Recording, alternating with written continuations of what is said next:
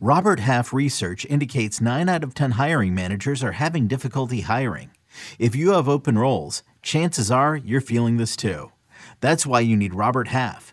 Our specialized recruiting professionals engage with our proprietary AI to connect businesses of all sizes with highly skilled talent in finance and accounting, technology, marketing and creative, legal, and administrative and customer support. At Robert Half, we know talent. Visit RobertHalf.com today. The Cubs are promoting their top prospect, Pete Crow Armstrong. Let's discuss on Fantasy Baseball today in five. Welcome into FBT in 5 on Tuesday, September 12th. I am Frank Stampfl, joined by Scott White. And let's talk about it. The Cubs promoting their top prospect, Pete Crow Armstrong. By most prospect lists you look, he's a top 10 to 15 prospect in all of baseball. He's 21 years old. He was a first round pick back in 2020. This season in the minors was batting 283 with 20 homers, 37 steals, and an 876 OPS across AA and AAA. Scott, your thoughts on PCA and whether or not we should add him in fantasy baseball? First of all, just to put this out here, he is the real life son of the mother from the movie Little Big League. Amazing. So, yeah, that is that is a great relational fact for Pete Crow Armstrong. Uh, high energy player, athletic player. His best tool is defense, which of course we don't really care about in fantasy, except to the degree it impacts playing time. Um, and he's fast, certainly a fast runner. Will the power translate to the majors? I think that is the biggest question left to answer. The exit velocity readings in the minors are pretty meh for Pete Crow Armstrong, and so it's not clear if he's going to be that caliber of hitter. There's certainly a path to him being that, uh, but it remains to be seen. Also, playing time I think is a big question mark. The Cubs lineup is pretty loaded. The the the the one who can be the player who can be m- removed easiest is Nick Madrigal at third base, which would require them shifting Jeimer Candelario there full time, which would require them shifting Cody Bellinger to first base full time. They could do it, but I'm not confident that the Cubs will do it every day. And so I think Pete Crow Armstrong, particularly particularly since we have questions about his offensive profile too, uh, is can, can be left alone in the majority of leagues for now. Maybe some deeper five outfielder leagues. You take a flyer on him, see how it goes. All right. Well, we love him for dynasty leagues, keeper leagues. The rest of the season, eh, maybe not so much on Pete Crow Armstrong.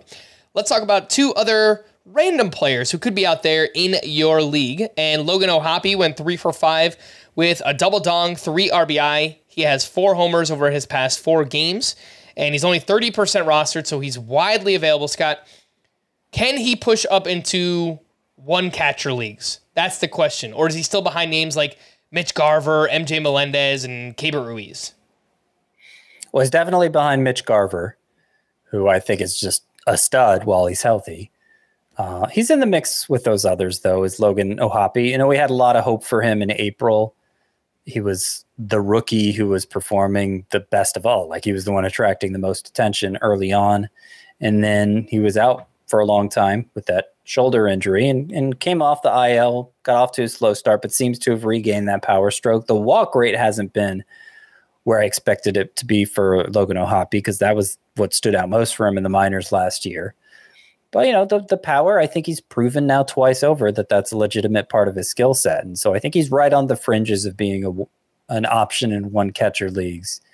Uh, he's available in even a lot of two catcher leagues, so definitely make sure uh, you, you put in a claim for O'Hoppe there.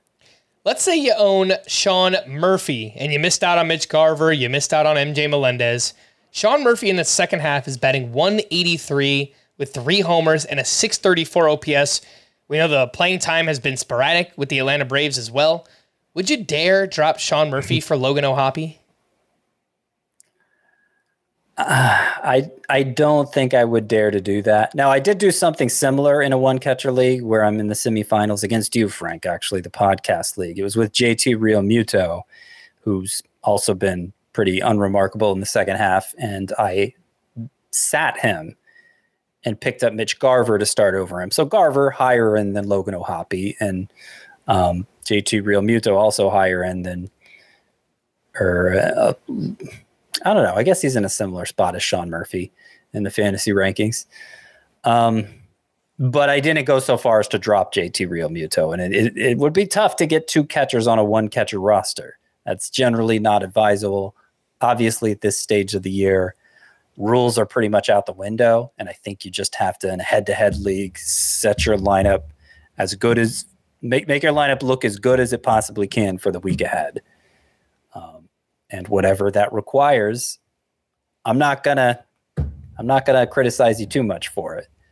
All right. Lastly, Ken Waldichuk has been really good recently. He throw he threw six no hit innings of relief at the Houston Astros here on Monday, and in his last seven games, he has a 2.63 ERA, a 117 WHIP. He's only nine percent rostered, and he does have relief pitcher eligibility.